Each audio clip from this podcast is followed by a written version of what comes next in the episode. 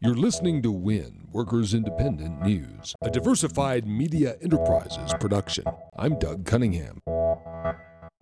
This is part of a wave of organizing that includes uh, janitors, food service workers, shuttle drivers, um, but this is the single biggest victory that we've had in Silicon Valley and, you know, honestly, in, in private sector organizing in California. SEIU Service Workers West Vice President Sanjay Garla, 3,000 security officers joined SEIU United Service Workers West in an effort to improve their wages and working conditions.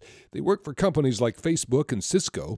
The 12 to $20 an hour these security officers earn just isn't enough for a family to make it in the Silicon Valley. Garla says labor solidarity and unity drove this organizing victory. The exciting thing here is that this was a real example of labor coming together across the board in California and around the country to support the campaign. And I hope that that, that kind of banding together and that kind of unity of focus can be replicated elsewhere so that we can have these types of groundbreaking victories. In 2015, shuttle bus drivers transporting Facebook workers organized and saw salaries go from $18 an hour to $24.50. Republicans in Congress want to weaken the National Labor Relations Act. They want to amend it with a national so called right to work bill introduced Wednesday. It attacks unions financially by outlawing union security clauses in collective bargaining agreements. Those clauses, voted on by workers at union shops, require workers covered by union contracts to pay dues or fees to support the collective bargaining efforts.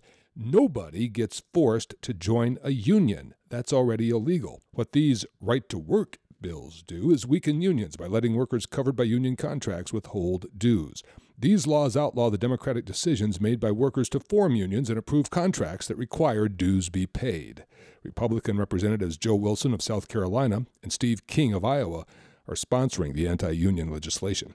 Some workers at Trump's Washington, D.C. hotel are joining Unite Here. Trump Las Vegas hotel workers had to fight a long battle against Trump to finally get the hotel to stop breaking labor law and bargain a contract there. The Washington Trump hotel workers are members of Unite Here Local 25, which represents 6,500 hotel workers in the District of Columbia.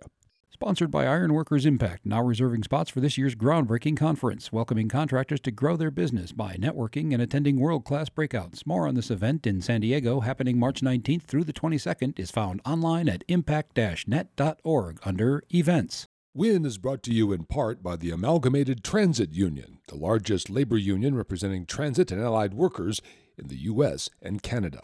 Online at atu.org. You've been listening to WIN, Workers Independent News. For more information, visit laborradio.org.